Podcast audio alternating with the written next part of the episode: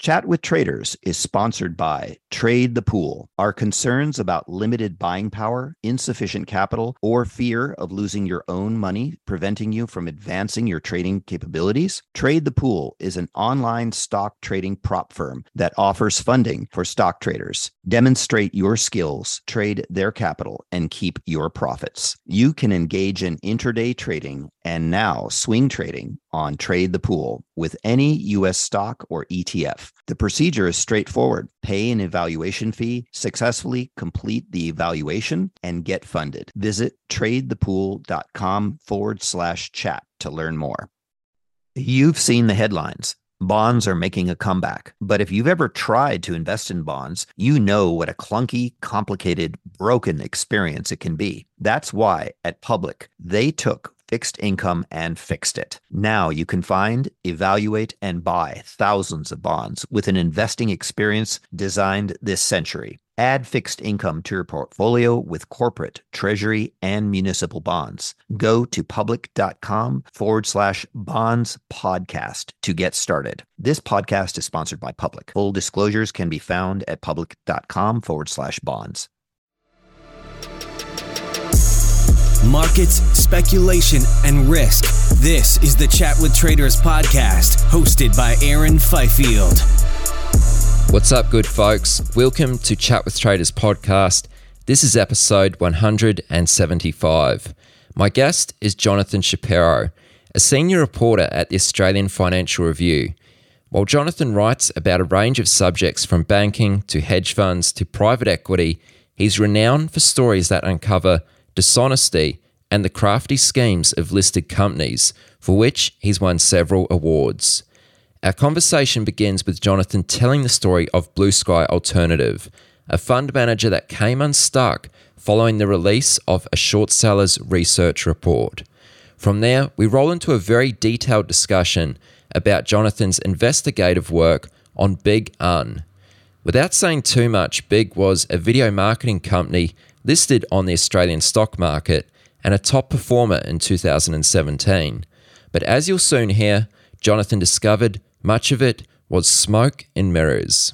Now, to do this podcast, I met up with Jonathan at the A F R office, so there's also a video of our conversation. If you'd prefer to watch this video rather than just listen to the audio only, as you're doing now, make your way over to the Chat with Traders YouTube channel and you can find it there. And last thing, you'll hear us reference several of Jonathan's articles throughout. You can find links to all of these articles in the show notes at chatwithtraders.com slash 175. All right, let's get on with the show. I hope you enjoy this one. Here is Jonathan Shapiro. So you were saying something just before, and I told you not to say too much because I thought it could be a good way to start yeah. the podcast. Yeah. Um, You're working on an article at the moment or a series of articles? Uh, well, we're working – a company we covered pretty closely uh, almost exactly this time last year was Blue Sky Alternative Investments, which was a stock market darling until um, Glaucus, which is a U S uh, research group, published the, a short report and sent the share price tumbling. And on Monday or, or Tuesday, I think it was Tuesday, they um, – Uh, went into receivership, so that it's kind of like a, a big moment that signals the end of Blue Sky. And as reporters, we tend to kind of use that as a, a marker to look back at, at what happened and how Blue Sky collapsed. So um, a few days ago, we kind of retold the story just in a kind of a chronology of how Blue Sky collapsed. But for the weekend, we're looking at all the hedge funds and traders that saw it coming well before it collapsed. What was it about Blue Sky that made them think this um, was doomed to fail? So so that's what we're working on at the moment. There's about three or four hedge funds that had actually shorted Blue Sky long before Glaucus had, had uh, published their report, and they actually took a lot of pain. I mean, the a lot of them were shorting Blue Sky shares at around four dollars, five dollars, six dollars, seven dollars, eight dollars, went up to about, I think it almost hit fifteen dollars. Um,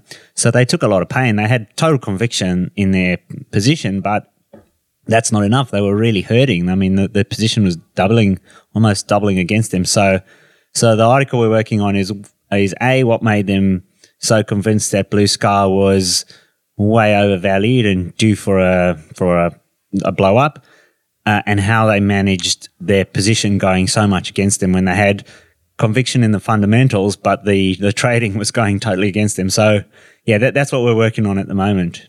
Now, a lot of people who are going to hear this probably aren't familiar with the Blue Sky story. Um, and obviously, we can probably dig up a couple of articles of yours and put them in the show notes. But just give us a bit of a, for some context, what is the, the Blue Sky story?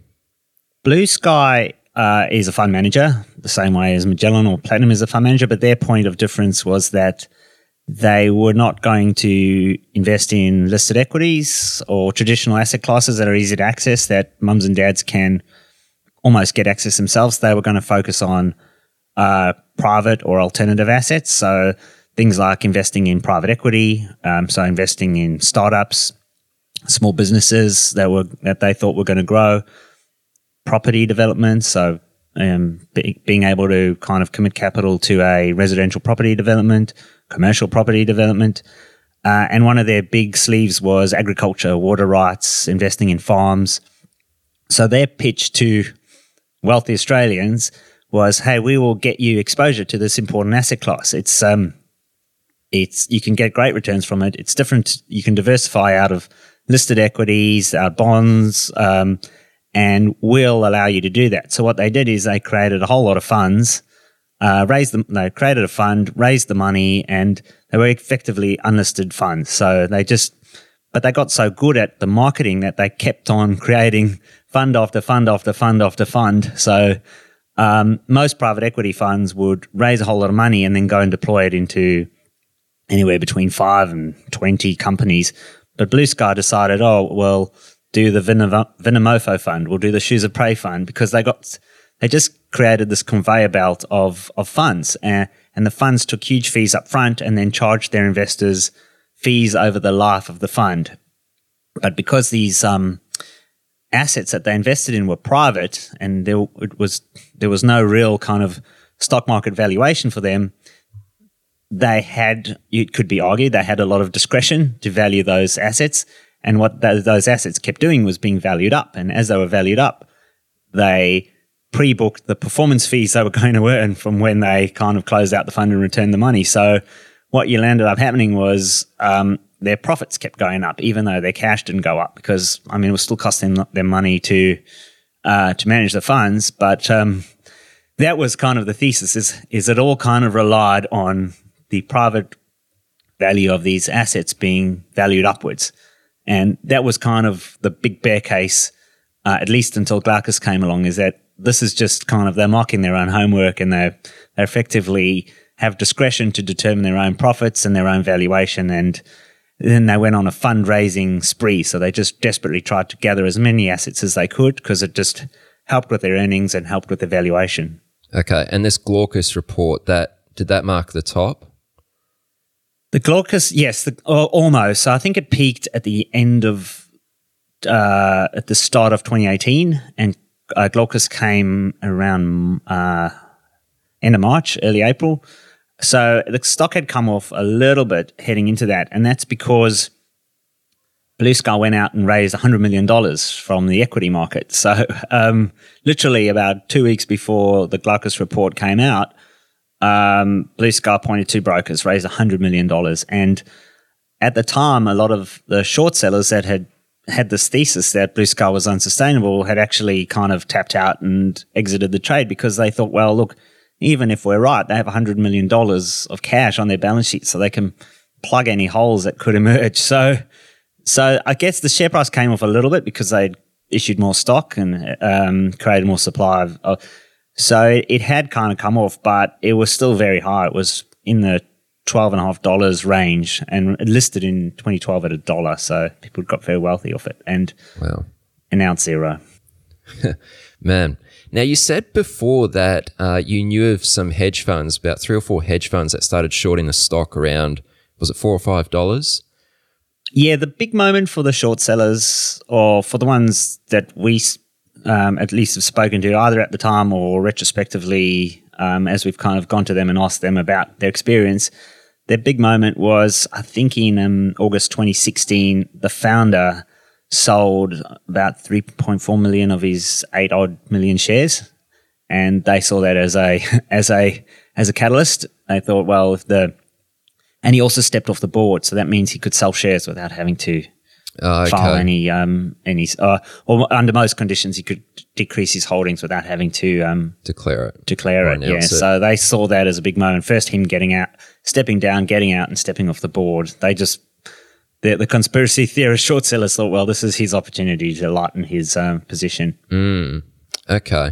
Now, how how do you know about the hedge funds that were shorting stock, you know, around four or five dollars? Like, is this sort of part of your role as a journalist that you're out there actively speaking to these fund managers?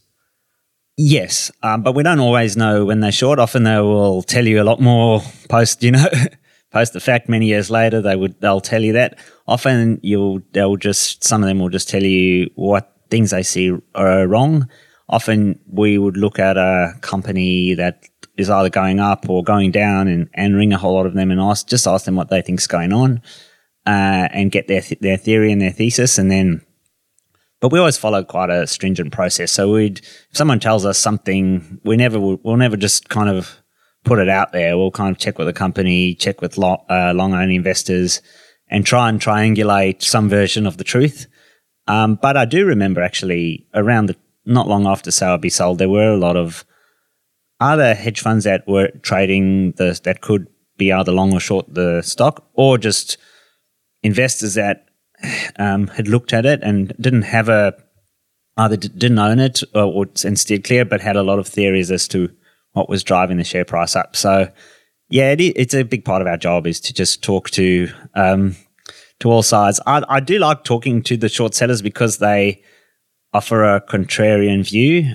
Um, um, you always get the long side from the company and from shareholders and from brokers. Um, um, and actually, Blue Sky is a good example of, of I think, what we see a lot, which is a lot of companies that raise a lot of capital aren't necessarily good investments because they're raising capital. I mean, if you're constantly having to dilute your register, go to the market for capital, there, there's...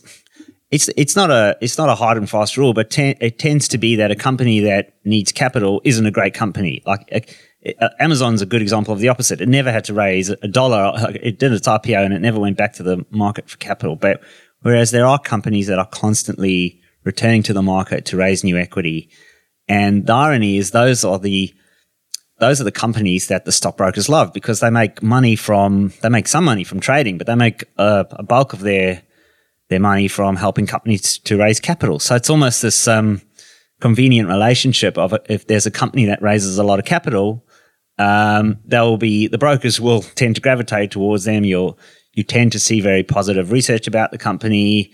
The stockbrokers are pushing it on their clients. Um, so a Blue Sky, I think, was a good example of that. Very capital hungry um, company that all the brokers loved, and I think there's there's probably a few other examples.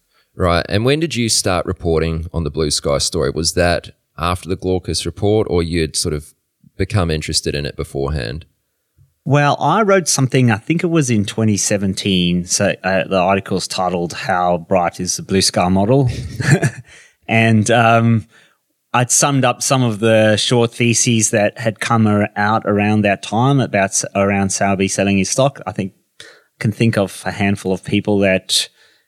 it raised a red flag for them and I somehow got in touch with them and, and put together a thesis. I think it was quite a balanced piece. It was just saying these guys are onto something. There is a huge amount of superannuation money in Australia.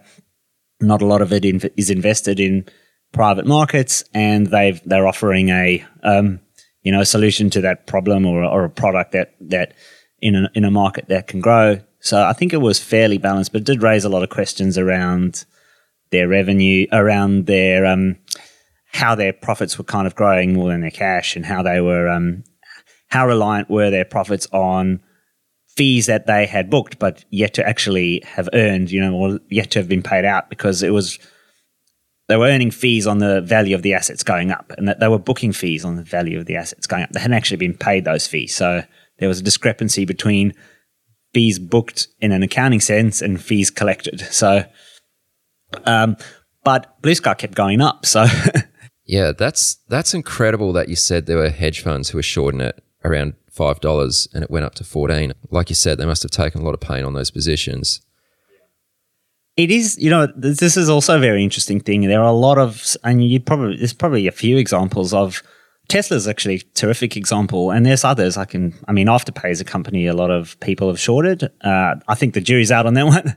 Tesla, I think there's a lot of evidence to suggest, and, and I'm not an expert on Tesla, but uh, it's a similar situation. A lot of this, Tesla has had a lot of short sellers and critics talking it down uh, and uh, suggesting that that it's unsustainable. From, I remember actually having breakfast with a hedge fund manager in twenty. I think it would have been twenty twelve or thirteen, and Tesla, it probably was closer to twenty thirteen, but Tesla was at thirty-five dollars, and I asked him what he thought about Tesla because I thought it was, I just met someone that had just started working there, uh, working here in Sydney, sell, uh, helping to kind of build Tesla's profile, and I thought, wow, these cars look look quite terrific, and he, his comment to me was, don't be silly, every, every half-intelligent investor is shorting Tesla, you should be long Volkswagen, short Tesla.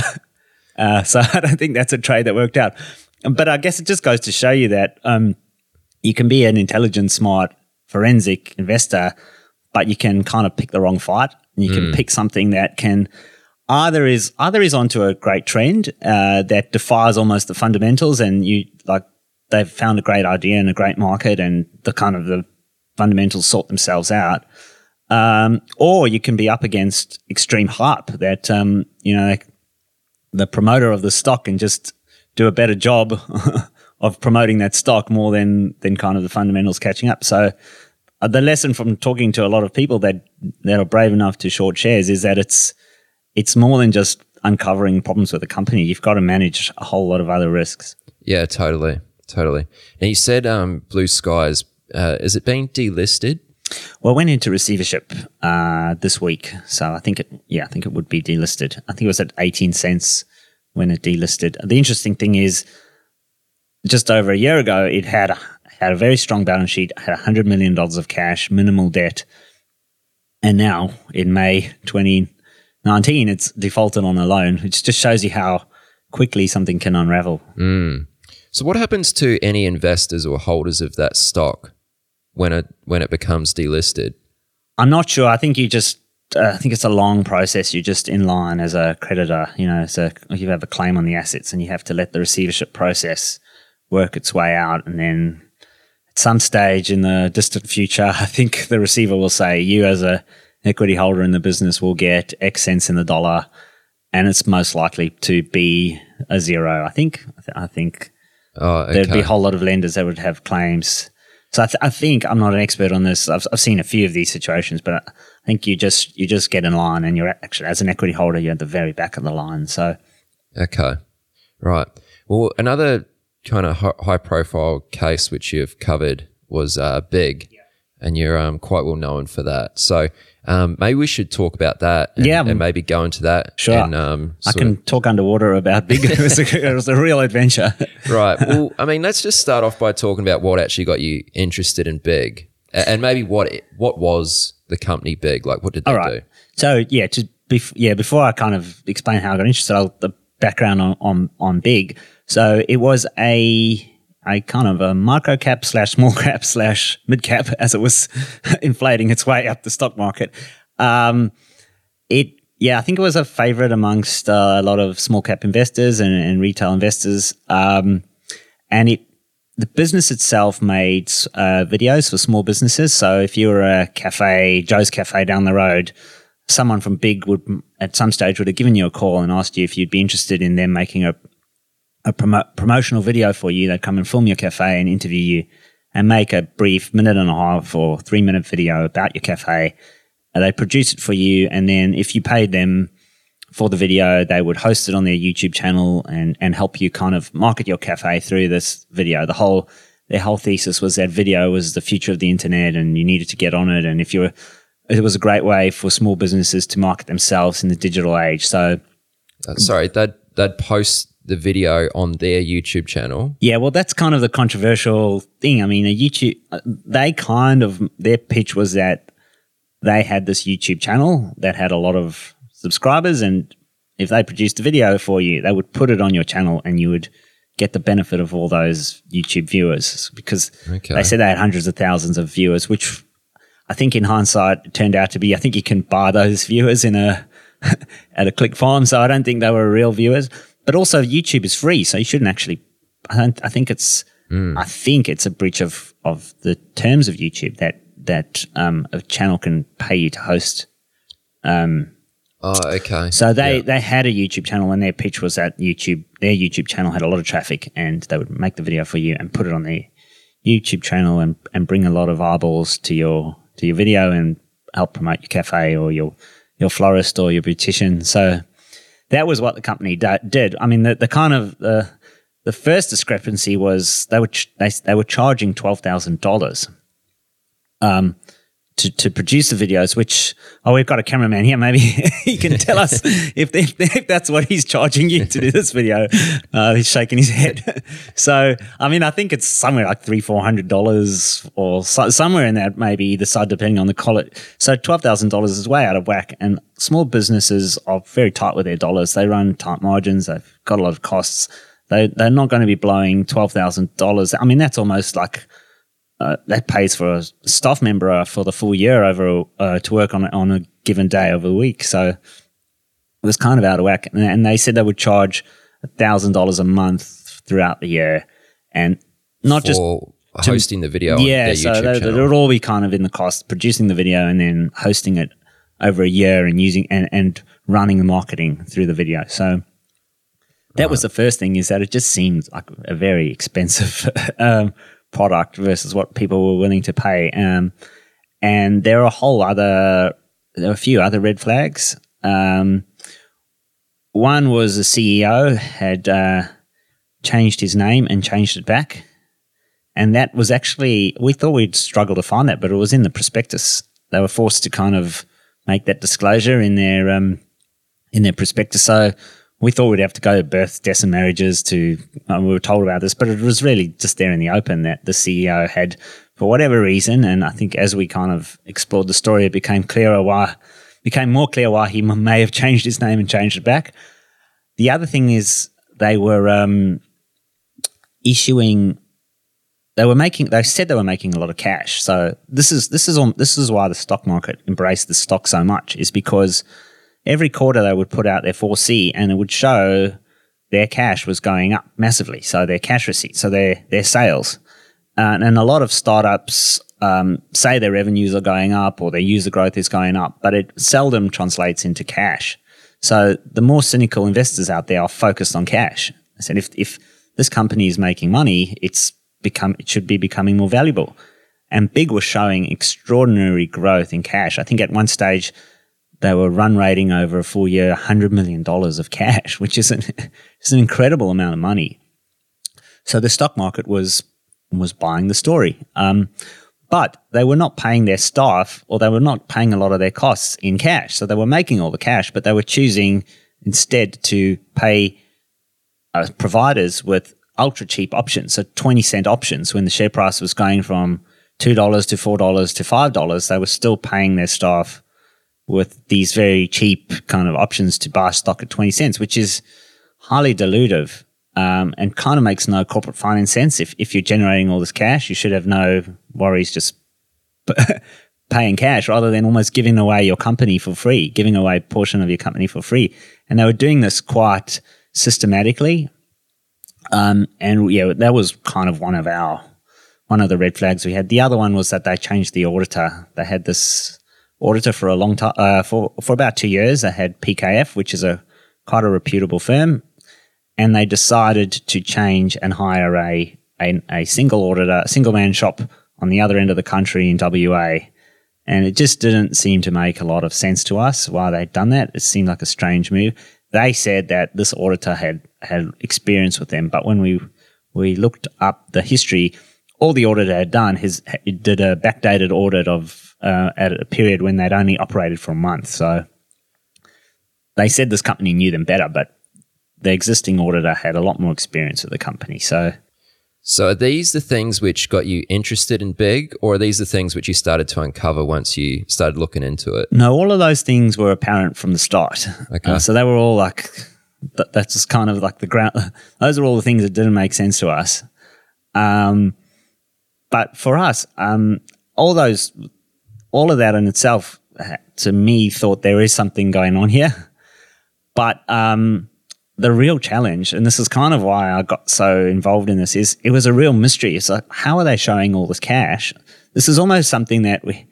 There's been a whole lot of kind of accounting shenanigans over the years, and, and most of them are well known to to um, forensic accountants. They can spot things quite easily. They can see, oh, we've seen that before. We saw that with Enron. We saw that with Steinhoff. We saw that with um, a whole um, a whole lot of companies. So the good the good forensic accountants have seen all the tricks under. But this one was a little different because they were make they were showing all this cash, and you can't fake cash. It's it's not something you can do. But my suspicion is that they will, is that they were doing something that was overstating their cash, and it was how am I gonna how am I gonna find out what they're doing? And um, it was quite difficult and relied on a lot of luck and a lot of very fortunate tip offs at fortunate periods. But it was a it was a really kind of fun, exciting, stressful at times journey to find out how are they showing one hundred million dollars, how are they showing that they were generating one hundred million dollars of cash but not actually generating anything?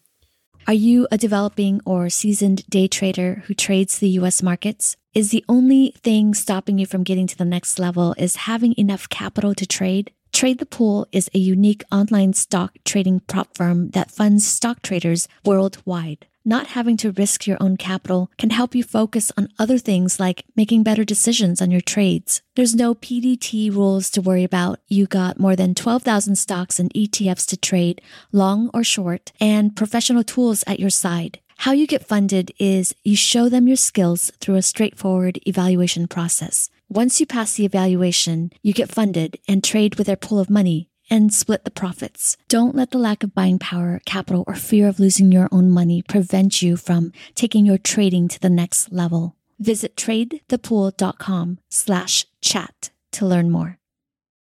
So this might be a really naive question, but why is it so difficult to fake how much cash you're holding? Well, because the auditor has to look at the bank statements. So, the well, the auditor has access to the bank statements. So if your bank account says ten million in June and uh, twenty million in July, the ten million dollars had to have gone into the bank account over that okay. period. So yeah, it, it's it's kind of their bank statements, and you can track money, and and that was the thing, that the money was going into their bank statement, so okay. into their bank account. So that the cash was coming into the business. Well, I'd love to ask you about how you went on that journey to uncover that that cash wasn't, I don't okay. know, was it there or? Okay, well, I'll try and I'll, uh, I could either tell you a three hour version or a ten minute version, or I'll, I'll try to do it in, in even, even below ten minutes. Um, well, the first thing I did, which is similar to what we did on Blue Sky, which is we just wrote a story saying what we know and what we don't know. And kind of, so we called it uh, Big Un, the most unbelievable stock of the year, because it was actually, in twenty seventeen, it was a stock that had done better than any other stock on the whole exchange. It had gone up five times, I think, or or, or even more. I think at two thousand percent. So it had gone from twenty cents to close to five dollars. So it was the end of the year, and we thought, this is a fair story. How do we explain the best performing stock of the year where investors made two thousand percent returns? So we just listed all those kind of red flags that I'd, that I'd mentioned to you. Um, and said, this is kind of curious, but you know what? The company says they're making money and cash doesn't lie, and left it at that. And it was it was almost, I was a bit ambitious. We thought we could solve solve it by just calling up a few uh, good accountants, and someone might be able to pick something up, and we sent the accounts around. No one really picked up anything, so we didn't really solve it. So we just landed up writing, well, these are these are some of the things that are curious to us. But it acts. It acted as a bit of a calling card, right? So um, there would have been people around the country, or whether they were actu- whether they were investors, private investors, whether they were people with some knowledge of how the company worked or some experience with the executives. Some of them got in touch with us, uh, and it was a long process after that of just people coming to us and us taking little bits of information and pulling it all together to work out what was actually going on.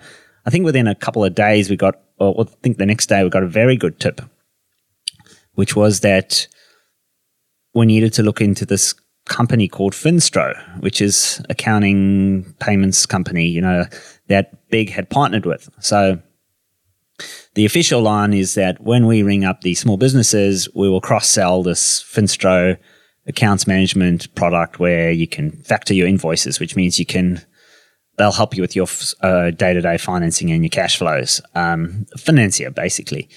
So they said, we need to look into that. And I thought, well, that's really interesting. That means perhaps they are factoring their invoices, which is... What do you mean by that? What, what's well, factoring? Factoring is, um, if you're a small business, uh, a good, good example is, so if I was a journalist at a dog food company and we would sell products to Woolworths, and Woolworths would not pay us for ninety days, and we'd have cash flow problems because we'd be sending them all our product and the money was very slow to come back in.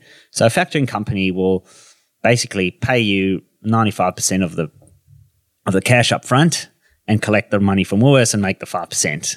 Okay. So our cash flow problems are solved because um, we our margin is decli- is decreased a little bit.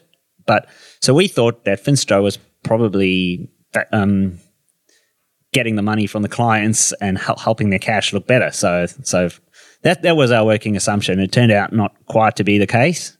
Um But that was an important tip, and we started looking into Finstro and who owned Finstro. It was, a, it was a Sydney financing company called F C Capital, and so we kind of had a suspicion that they were they were partly they would explain the extraordinary cash growth of the business. Some, but we didn't know exactly what. It, we just knew it was a good clue because we, we it seemed plausible that that these guys were helping.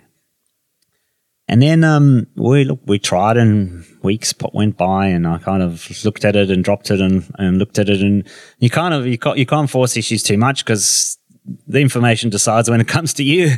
As hard as you look, like the key insights don't just happen because you you're forcing it. It's, so another, and then a big moment came when um, Ownership Matters, which is a kind of proxy advice, very good accounting, they're good on accounting and governance. They published a report on the back of the article we wrote to their clients, which just said that the company would actually not be profitable if they reversed the, you know how I was explaining about the options, that they would give out cheap shares instead mm-hmm. of paying people with cash. So they kind of back solved that and said, right, well, the real cost they're paying for these expenses, if they were paying and accounting for real expenses, the company arguably wouldn't be making much money.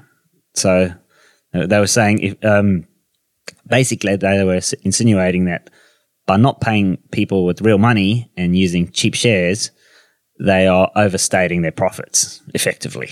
Uh, these people who um, they were paying with the options, yeah. These weren't employees. These were people who were um, offering or doing giving services to yeah, outside their, consultants and things yeah. like that. Yeah. So so they they said, look, if, if you were if they were actually paying these people in cash, or sorry, not in cash, but in real money, rather than giving them options that were undervalued and then would mm-hmm. appreciate to the current trading price, they arguably weren't profitable. And then they did a whole lot of work around the chairman and come to the conclusion that the chairman was not properly disclosing how much of the company he owned. So that they just did a governance report for their clients and said, look, there's, these are two governance issues. And that for me was like, well, maybe I'll write about that. And while I'm writing about that, I'll go to the company and ask them about their relationship with Finstro, ask them to clear it up, because we'd also uh, seen a copy of their sales manual that they that their call center people read out when they try and get a small business to agree to a video. And we'd seen that there was a lot of reference to, hey, if you sign up now, Finstro, you can get a free line of credit from Finstro and all that stuff. So we thought this is this is kind of not quite a smoking gun, but it it, it validates our suspicion that the financing company is deeply involved, or more involved than they had cared to admit in in the process of selling videos. So we asked the company, um, we thought, well, we'll ask them about the Ownership Matters, and then while we're asking them, let's ask them to clear up their relationship with Finstro. And that kind of set off a whole panic. It seemed like it set off a whole panic at the company because they took forever to get back to us. Um, and in the interim, we found out that the financing company had actually been one of the people, one of the parties that had been issued these ultra-cheap shares. So that for us was the was a, a significant smoking gun, because it meant that the financing company that was advancing them cash was getting paid in cheap shares that were going up because of the cash that was being advanced to them. If that, if, if you follow that, yeah. so um, So for us, we thought that was quite scandalous. We we wrote about it, um, and then it was um, it was about a week where we thought we kind of cracked this case, or at least cracked it open in the, in the public, and we thought that. We thought that things would come to a head. We'd kind of shown, we'd kind of provided enough evidence that some that something was not right at this company, and they were not being totally open with their disclosures. But that was when it got really kind of interesting for me. Well, in a negative way, because um, I began to appreciate how many um, people had, how many mums and dads and punters at home had uh, invested pretty heavily in the stock, and they didn't take kindly to any suggestion that big any any suggestion other that. Then that big was the future of video and the future of the internet and the next Google, uh, took a lot of exception. And, and it was kind of an eye-opener for me, because I'd covered situations like this before with Slater and Gordon and a couple others where you uncovered something that people were heavily invested in or, or were, um, and you get a lot of negativity and criticism. But this was kind of interesting and on a whole new level. And uh, it was my first experience of it. I think it happens quite a lot now. It's pretty common, and you just need to have thick skin about it. But I, I was quite amazed at, at this army of, um, uh, I guess, trolls. But uh, trolls is an, I don't hold anything against them, because they've invested a lot of money. They've done their work. They have a lot of faith in the business. Mm-hmm. They've put a substantial portion of their um, tra- of their position in this company. So it's understandable that they'd be upset and angry. And um, so how were they getting in contact with you? Oh, Twitter, yeah. Oh, Twitter. Yeah, so, okay. um, oh, yeah, I, I mean, I didn't get too um, upset about it, but it was quite relentless and quite scary at times. Uh, but, um, yeah, it was just a new, it's just a new thing, I guess, that journalists these days have to deal with, especially if they're trying to uncover things that are unkosher. I guess you've just got to be prepared for, for this. Um, I, maybe I was slightly prepared, but not totally prepared for it. Mm. Um, yeah, and you just got to, I think in the past, if I'd done, if this was ten years ago, I'd just get, the editor would get two angry letters of which one he might pass to me, and I would just crumple it up and throw it in the bin. But now you're getting like an army of people. So the big accusation against me was that I was working for short sellers, that that a whole, pe- a whole lot of people had shorted the shares, and I was, and I'd shorted the shares myself, and I was now basically putting out this Ownership Matters. It was the theory that they'd shorted the shares. So there was a conspiracy theory that me, Ownership Matters, and a whole bunch of evil dark hedge funds had um, were going to were making money off my reporting, uh, and they'd found that some C F D report which showed that volumes went up on the Friday before my article, or, or the Monday. I can't remember exactly. And yeah, for um for a few weeks, I just got these constant accusations that I was. Um, And that ASIC was investigating, and you didn't have a position. No, no, absolutely okay, not. Just clear no, that up. No, no, no, absolutely not. And actually, when I started writing about the stock, the person that first kind of alerted me to this said, "Look, this is actually a stock that very that is almost impossible to short. There's not a lot of borrow, which means not a lot of stock available to be sold short, it's because it was tightly held by retail investors, and you could short some through." Um, Uh, C- in C F Ds, but very it was very insignificant. Mm-hmm. Uh, so I, I remember hearing that and thinking, great, this is one where I don't have to be accused of. yeah. Uh, okay. Of so the, why was it so difficult to short that stock? There just, I think there just wasn't much shares available to borrow. So I think the only shares available to borrow were from people that had bought big through contracts for difference, and the contracts for difference provider would allow someone to take the other side of that long position. So yeah. If you'd bought big through a C F D, you'd have a C F D position, a derivative position in big. And I think they would allow someone to take the other side of that yeah, that trade. Gotcha. And But most people were buying it on the stock market, not through C F Ds. Yeah. Um, now I wanted to ask you um, just before, like through this process up to this point, how much had you actually been talking to Big, the company? Like would you try and speak with them? Were yeah, well, that was the other accusation that I never. Well, yeah, we we before we wrote anything, we would. Uh, so when I did that article at the start of the year, we had a lot of detailed, que- uh, sent them a lot of detailed questions, got a lot of detailed responses, incorporated it all into the uh, into the article. Um, I think they were quite grateful for that. And then throughout that, I would email them every kind of everything I was going to write about the company. I would email them so every day almost. Um, for the first two, until they stopped ac- even acknowledging receipt of the emails. So at after about two weeks, I just stopped bothering that. It was. I think I even sent them an email and said, look, given you're not responding, I'm not going to seek your, your comment anymore. So okay. They had opportunities to um, – I think they were speaking through other people, through proxies on social media. Right.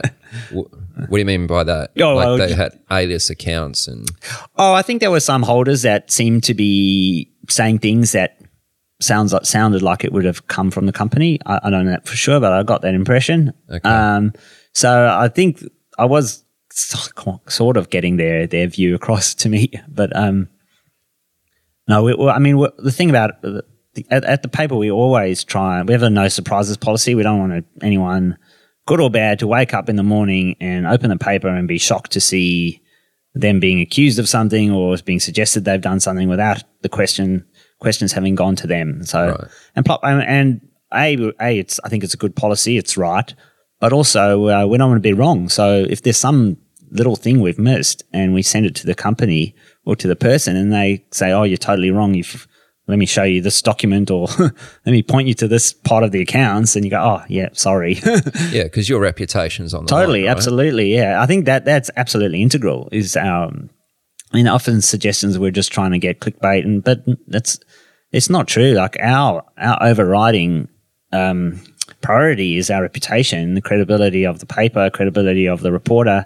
That overrides any – desire for for um obviously we want to write great stories and we want as many people to read them as possible, but overriding uh, um is our credibility, so we wouldn't risk it for an incremental fact or accusation or anything like that. Yeah. Now I don't know if I missed this just before or a little bit earlier, but um I don't know that you explained how they were actually um sort of fudging oh, one hundred okay. million dollars in cash. Yep. Um so um Okay, I'll, there's a little bit before that, but it's probably not as interesting. So ultimately what we finally determined, uh, and we got a tip-off that um, someone sent us a shot of an invoice and said, look, this small business, let's call them Jack's Cafe, has this is an internal fo- uh, photo of their um, of our, of their computer, of the, and it shows that this comp- this Jack Joe's has been invoiced twelve thousand dollars. Internally, so in Big's accounts, there's twelve thousand dollars that this customer has agreed to pay, and they've been invoiced.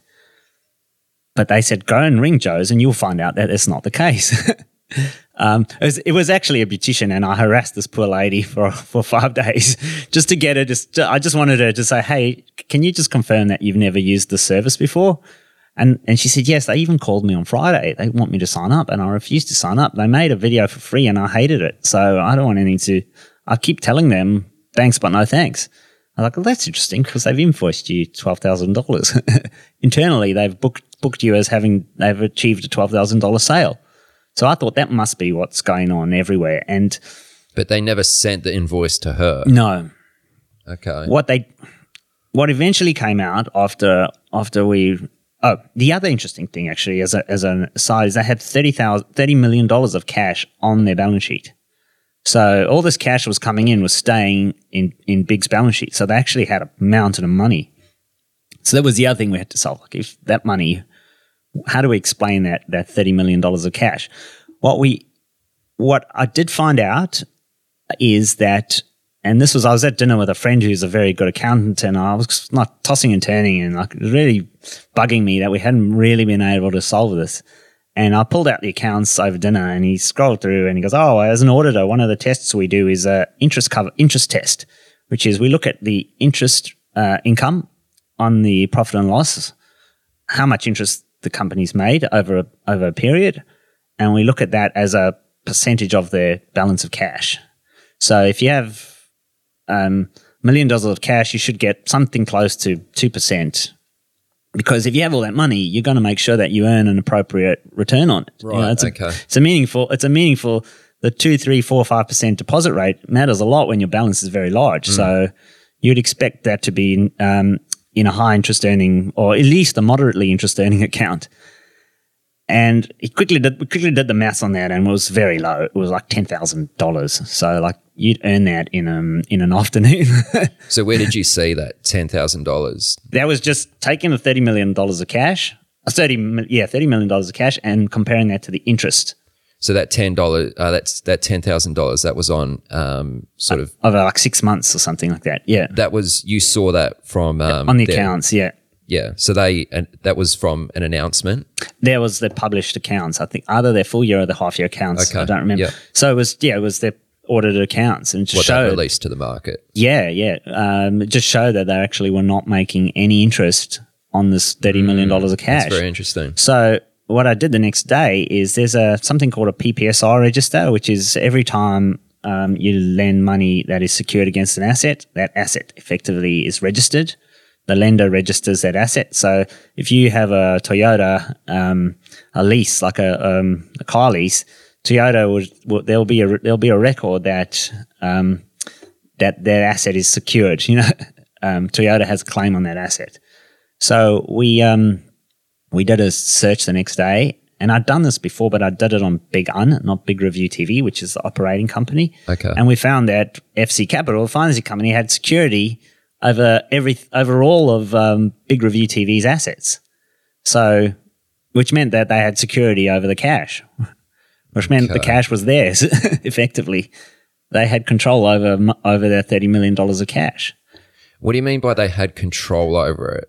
Uh, they it, had it was theirs. It was theirs, yeah. Basically, it yeah to kind of yeah to to to dumb down the language. It was theirs. It was in a trust account that they had control over. So, um, so that, that money hadn't come from video sales. It had gone into it, had, it had gone through Big. It had gone into Big into Big's accounts in, into a cash account, um, but that F C Capital controlled. So F C basically still had access to the money or control over the money. Um, so that was a big red flag for it. I mean, that was a big kind of smoking gun. It just meant that all the cash that was going into Big didn't actually belong to them uh, in a in a full sense. F C Capital had total security over it.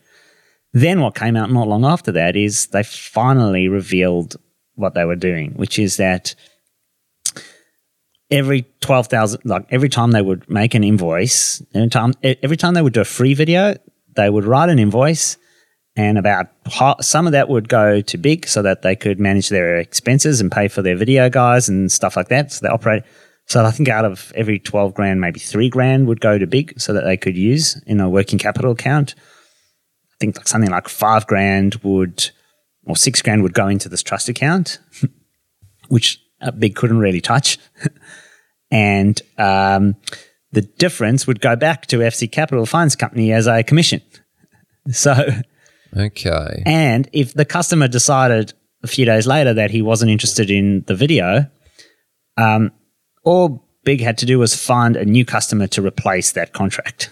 Mm-hmm. So they just had to find, instead of Joe's Cafe, they had to find Jack's Cafe, and they could replace, they could drop Jack in where Joe was, and life goes on. So it was just a money merry-go-round, really, and it was fooling the market because the cash was going into the company looking like cash, but it wasn't. It was either being held there in for safekeeping by the financing company, and the rest was going back to them as a commission. And F- FC Capital, the financing company, was getting shares at a deep discount, so they were benefiting from the process of the money going into into the company, inflating the valuation of the shares they were being given. So, so that's how they did it. That's kind of how they faked the cash. They just came up with a very convoluted, uneconomical arrangement with a cooperative financing company that was prepared to push money through the through the company, so it gave the impression that they're um they're um they were generating a lot of cash. So, what do you think was the the motivation of uh, the management at Big? Like, do you feel as though they set out um, with the intentions of, you know, I guess committing financial – it was fraud, right? Yeah, I'm always reluctant to use the F word because okay. uh, – so, uh, yeah. Um, okay, well, let's not use that word. So, but let's say, did they set out – you know, did they have intentions of doing things which were a little bit sketchy? Well, for they, I think they listed in twenty fourteen and the share price went nowhere. You know, just kind of bumbled along uh, at twenty cents a share, and they struggling – and then I think we, when I, I wrote about a big sum-up story to explain how it all happened, there was a moment, I think, when they figured something out, and they all got very excited, and they raised some money, and they all got very excited, and the C E O was kind of ca- came up with all these like um, empl- uh, payment plans. Like you, you could tell something was they were on the cusp of something. And then this happened, and then they, they changed auditors. They came up with these new fin- started issuing all these options. So I think it's I think at some stage they figured out a way to to do this, or to they figured out this financing arrangement, and they probably I think uh, my suspicion is some people told them, look, if you can convince the market that you can generate cash, the market will reward you, and your share prices will go up. So. So you think they were aware that what they were doing could be deceiving to investors? Well, unless they're accidental geniuses, you know, unless they kind of like, unless they genuinely thought that this convoluted financing arrangement where the money goes in and it gets held in account and kicks back as a commission, which kind of makes very little practical sense, uh, unless they genuinely thought that was the best way to run their business and they just accidentally got the benefit of the market thinking they were making a lot of money. Um, eventually, they restated their accounts, and um, uh, after we, after our coverage, they were forced to restate their accounts. It took them a very, very long time, I think over a year, and what they put out just showed the total opposite of well, how they represented. They were losing money, they were unprofitable, they were deeply in debt. They were it was it was a complete mess. So, uh, yeah, I just think I think it's just, to me it's pretty blatant. So when you were doing, uh, when you were re- reporting on this and when you were writing about it, um, how much thought went into about like how you were, like when you would release articles, and or was it just as new information came, or did you kind of, was it a planned kind of no, rollout? No, it wasn't or? planned. No, it wasn't planned. Uh, it's just as the information came, and we benefited from help of a lot of whistleblowers, so we were getting a lot of good information. But I mean, for me, uh, one of the big moments was when um, we thought we'd kind of cracked it. This was before we'd figured out, before we'd got the invoice, the fake invoice. We thought we'd cracked it, and we went to the um, A S X because they had their half year results, and just chatting to someone there and about all the issues in the market, and they said, "Oh well, yeah, we think we don't think this is as egregious as you think, Jonathan." And I, that was like a, that was a terrifying moment for me. Excuse me. Because I was like, oh my Lord, like people don't think there's anything wrong with this. They think this can all be explained with a few little disclosure fixes. It was like, terrifying because people weren't aware what was going on, or yeah, was, people that you might have been wrong. Yeah, on this. People that mattered, so Exchange, didn't seem too fussed about it. Okay. Um, that was, yeah, I was really taken aback by that. And you felt as though they should have been given or they, things I, you had pointed th- out. I don't think they saw what I saw, which was bleedingly obvious, is that something was going on here. Um And that was terrifying. I basically, I was terrified because I went, walked out thinking, my Lord, if I don't solve this again, you know, like what what I'd done up to that point wasn't enough. If I don't do it again, if I don't go all the way, like I've carried the ball sixty meters, I actually have to put it over the touchline, take the ball and then kick it through the through the goals uh, for people to actually appreciate what's going on. And I, I wasn't sure I'd be able to get there. I wasn't really sure I'd go the extra forty yards. I, I didn't have the information at hand. I had to go out and, and gather it. And it was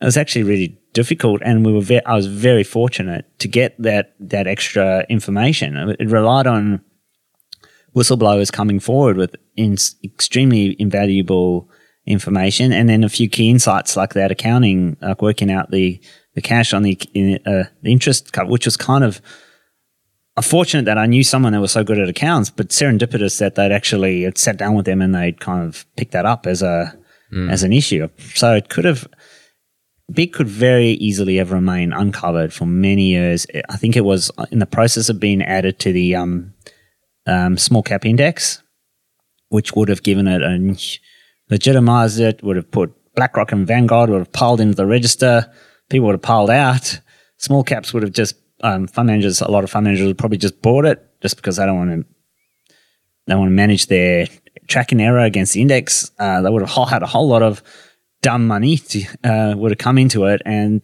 it would, life would have gone on, and sometime in the long future, it probably it, something would have come down, come out, the share price might have fallen, but yeah, it was almost like Scooby-Doo style. I would have got away with, away with it. Right.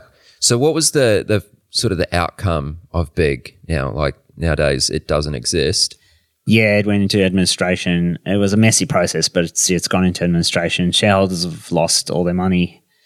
Um, yeah, and the A S I Cs, you know, we, we were quite critical of the A S X because, but to be fair to them, they they explained their position on it. Uh, I think they have actually toughened up a lot on the smaller end of town. I think the same way the papers were about their credibility, I think the the A S X probably felt they weren't do, they were doing the right thing and they were monitoring things correctly. I'm not suggesting they weren't, but I think after that, and I don't know if Big was a catalyst, but they've the sense is they've gotten a lot tougher. They're a lot they scrutinise announcements a lot more. They and I think the market's better for it. I think they they just don't want to have another one of these uh, situations again. So we've seen and noticed, and some people even think they've become too tough. But I think rather be too tough than not tough enough. Mm. Is there any way that you can sort of measure the, the impact or the cost that this had on investors? Well, look, once it went into administration, I did ring a whole lot of investors, some of them that sent me um, emails kind of making polite accusations, um, but I didn't mind that. I think, again, I totally understand where these people are coming from and just explain to them. They thought I was very unfair Um, to the company, um, they thought I was thought I was making light of a lot of things, which which I do not believe for a second. I took everything very, very seriously, and a lot of colleagues of mine are, are very professional and seen this before, and always over my shoulder saying, "Look, don't get carried away on this." You know, there are people like, as in, don't get carried away about how absurd this is and what they're doing. Like, there are people with money, life savings invested in this company, and just you need to be sensitive. You need to be mindful and sensitive of them, and I, I think I always was. And um, when it did collapse, I did ring a whole lot of these investors and said, "Look, just do, do you want to share anonymously?" So I wrote an article where I d- couldn't quote anyone by name because they just didn't want to be named. And there were some really sad stories of people that pensioners that didn't have a lot of mo- pensioners might have decent sized balances, but they feel every loss because they aren't going to be working again. So they, well, the money they have is the money they have forever. So every they feel every dollar. Every dollar they lose hurts them way more than hurts anybody that has an income and can earn that dollar back. And there was someone that had saved like hundreds of thousands of dollars for a house who was going to get married, um, lost it all, lost a big chunk of his money in Big. And it's it's really sad. I mean, I, I when I wrote that article, people kind of uh, got a, a good feedback, but there were other people, and, and I don't disagree with them, saying, well, these people need to understand the risk better. Like, why on earth have you got all this money in one position, a speculative position at that? And I, I think I agree. I think if there's a lesson from Big for retail investors, no matter how good the story is and no matter how mispriced an asset is, you've got to like, you've got to discount the fact that you could be one hundred percent wrong and it's not going to, it's not going to blow you up. So yeah. yeah, I think, I mean, that's a lesson for Big. I, I don't think, uh, but I, I think some people learn it, but there's always a conveyor belt of new fools that come and haven't learned that lesson and lose all their money and, you know, they, they're wiser for it, but they're poorer for it. And then, um, yeah, they disappear. And then a new breed of people that can be convinced by, yeah, by riches kind of fall into the same trap. So people, different people, people learn, but it's different people learning at different times. Yeah. So. No, I mean, you, I think you said that very well. And you won um, some awards or an award for this uh, this story, didn't you? Or this, this series? Yeah, yeah, Walkley um, in last year, which was pretty cool. Yeah, yeah. I'm glad. Well done, it was nice because all there were all these people that helped me in the background that I, well, I couldn't name them, but I kind of, it was good for them because they'd be able to feel some sense of that they contributed to something that was recognised. So, I mean, I'm lucky I get my byline on there so people know I wrote the story and get congratulated. And but there's kind of made me think about all those people that helped me. There were, there were at least half a dozen that were invaluable, but there were probably a dozen that were valuable. And, yeah, they a lot of them I don't even know their names. They're still anonymous to me, but like, right. I feel quite close to them because I had a lot of interactions with them. And then there's probably a handful of people – two in particular that aren't anonymous. Well, I, I know I know them. I know them very well, but they weren't. They had they have busy day jobs and plenty to do, but they invested a lot of time to help me. Just I think because they're just helpful people and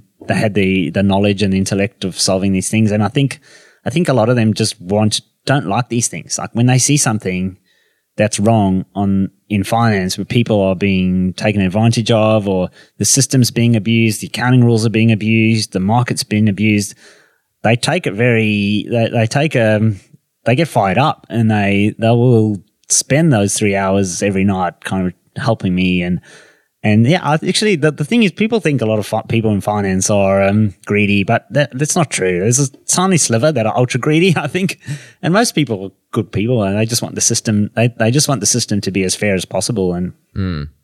hate manipulation of, of, tra- of prices and of accounts. And, Uh, so yeah, so that's actually kind of what keeps the paper going. I think what keeps me going is all this this silent army of people that want to make sure that everyone is kept honest. Yeah, actually, something I did want to ask you, I guess, in regards to this is, um, you know, obviously the information that you release and publish has um, great impact on the stock price, or sometimes, can do, yeah, um, depend. You know, in this case, um, one hundred percent. Yeah. Um, are you like, are there any kind of regulations that you've got to abide by, or is there any sort of governance over that? Yeah, well, yeah, there's like, there's a code of code of conduct that we, that everyone at the paper, um, it's part of our employment, and it's been a while since I've, I've read it, but generally the reporters are ethical. They know what their responsibilities are. They know what's appropriate, what's not appropriate, um, and managing conflicts is kind of important. Again, it, it goes to our credibility. Look, if I was trading something, I wouldn't. If I would never in a million years consider it. But if I was, it wouldn't be hard for someone to go onto a share register and see my name there, or um, or someone to complain to ASIC, and ASIC just makes one call to some brokerage firm and sees my name there. And um, it'd probably be more likely to be like a company. Let's say I am. Um, was spruiking a company and I had shares, or then someone found my name there. It's it's there's information is out there, so I think I think re- reporters know their responsibilities very well, and that's they're not there to. I can't think of any reporter that would that's in the, in in this industry or in this profession to try and scalp a few dollars here and there. Like we're, we're all about, and we're holding people to account. So we like why would we? If we're holding people vigorously to account, it'd be very hypocritical of us to, to yeah. do otherwise. How do you feel about uh, the sort of the active um, activist short sellers and the sort of the short hedge funds and that, who will take a, a significant short position in a company and then release a, a hit piece on them? Like, how do you feel about the the ethics of that? Ah, oh, it's an interesting question. I don't know. I'm kind of divided on it. Like, my view is, there's short selling and there's market manipulation, and you need to totally separate those two things. They are completely opposite. They don't go hand in hand. I mean, they, they, they yeah, they, they, they, they are two different things. There's manipulation, market manipulation of a stock up or down, and there's activism long and short. So whenever there's market manipulation, I think that's wrong. I think if you're manipulating something on the short side, that's wrong. But if you're manipulating it on the short side, on the long side, that's wrong too. Short selling, I think, is is really important. It really has a really important role, um, but I guess the information has to be right. And I think short sellers also live and die by their credibility. So if they put out reports that are not credible, over time they will lose their impact. So they have an interest to uh, make sure that whatever they're putting out is credible. I think we've seen some kind of copycat activist shorts. I think there was, I think the company was Credit Corp in oh, yeah, on the A S X. Yeah, yeah. And and we took one look at that. Everyone took one look at that and go, this is just a total, this is just amateur hour. And I don't think it impacted the stock at all. Um, in terms of, I think the way where there's, where there's a very grey area, and I don't know the answer to this, but I think is interesting is is like the timing of, of issues. You know, like if a if people are taking a position and then the report comes out, you know, obviously. Like Glaucus, they I think they were quite open. We took a position and then we put out our report and we made money from that. Mm-hmm. Um, then their credibility matters whether they're right or wrong. If they're wrong, then they ca- can rightly be accused of just doing a kind of a hit job, you know, to drive the price down. But if they're right, then it's hard to argue too much about that. What is interesting is then if like if other people are aware of the report coming out, I think I think these guys do. The credible ones go to great lengths to make sure that they're not telling the world that they're about to put out a report, and they, just to protect their own reputation, I think they keep it secret, the timing of their reports. But it, you know what's interesting, and we're seeing this in the U K and Germany with Wirecard. I don't know if you followed that no. situation. So Wirecard um, was the subject of a lot of activist shorting. Um, the Financial Times has also done a lot of very good detailed reporting on it. But the, the F T is being accused of, by German regulators, which they stringently deny, of, of I think, and I might get this wrong, but broadly my understanding is they're being accused of making people aware of when their reports, are, when their news reports are coming out. So they, okay. they've said that people have been aware that the F T will publish something on the Friday or... Now, that's an interesting one because as a reporter, I think there is it is difficult to manage that. I think it's important you don't say when you're going to publish something, but if you've rung someone for a bit of information or to check a fact or to get their view on some accounting or or something like that, then um, someone might be able to work out, oh, well, they're on the verge of writing a report. So it's... It's kind of it's a bit like like ASIC. Let's say ASIC goes around and interviews a whole lot of um, uh, traders, and those traders might know, hey, ASIC's looking into this issue, you know, mm. and they're going to put out a report, and maybe I should short that industry or something like that. So it's a difficult one, and I think I look, I don't know what the right.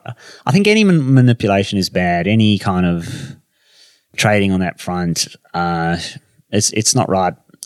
I think.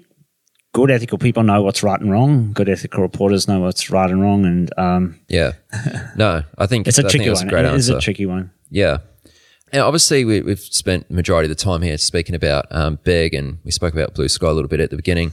Um, there's also been a bunch of other cases that you've worked on. Um, you briefly you mentioned it before: Slater and Gordon. Yeah, Get Swift. Yeah, Get Swift was more more my colleagues, so I was just in the background cheering them on, but. Um, That that was a uh, yeah. I didn't have much. I didn't have anything to do with GetSwift other than piping in with a few comments there. But okay. that was a very interesting one as well. Has there has there been um, you know, as a uh, as a reporter, obviously you get um, sort of highly recognised for certain things, and there's probably some things which don't get as much attention, which you're quite proud of. Um, mm. You know, like I do some podcasts, yeah. which I think are awesome yeah. podcasts, but they're maybe not as popular yeah, as like yeah, yeah. some of the ones which get a lot of traction. Totally, yeah. Um, yeah, no, I get that. Uh, there's there's a lot of that. I feel a lot of that at times, yeah.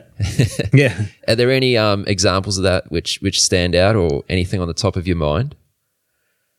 Uh, I, I tell you what, one article that I'm most – The one article that I keep referring to has got nothing to do with finance, but it's like really stuck in my head. And uh, like every time I watch sport, it sticks with me and it's totally changed the way I watch sport. Is um, I interviewed this former Wallaby called Ben Darwin. Okay. He's a, he'd actually be good on the, on the podcast. I reckon people would listen to it. He's a former Wallaby and he went into data.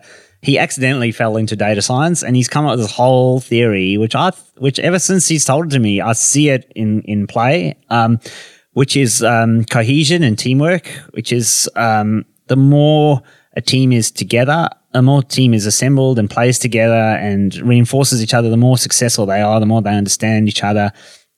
Um, so, he, yeah, he studied the Crusaders and he said they all came from the same high school. So, by the time they played for the Wallabies, they're all very cohesive and well integrated, um, and he, he's he's um, maybe I can send the, send you the, the link so yeah, your readers cool. can see. But um, and I'm an Arsenal fan of English football, and I remember a few, couple of years ago he told me Spurs and Liverpool would be the the, the top teams in England because they were the most cohesive and they had built their whole club around. Um, the directors had a, like a, a vision of the club and building it from the ground up and making sure that it was sustainable and not just over-investing in talent mm-hmm. um, that wasn't sustainable for short-term fixes.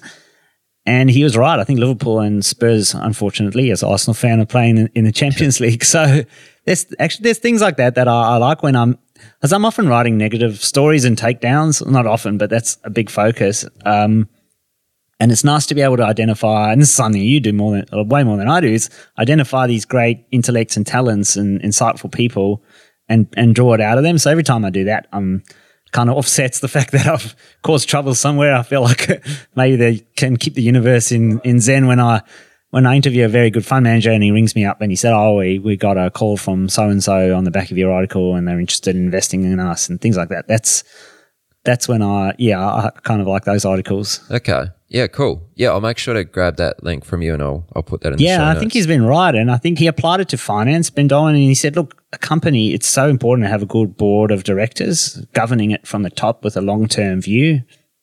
Rather than that's more important than the coach or the players. It's the board. It all stems from governance. And yeah, you see it a lot. You see like the best teams are the ones and the best organizations are the ones that have a, a good culture and it's set from the top and they're not trying to get somewhere too quickly. They're trying to build something. So yeah. Okay.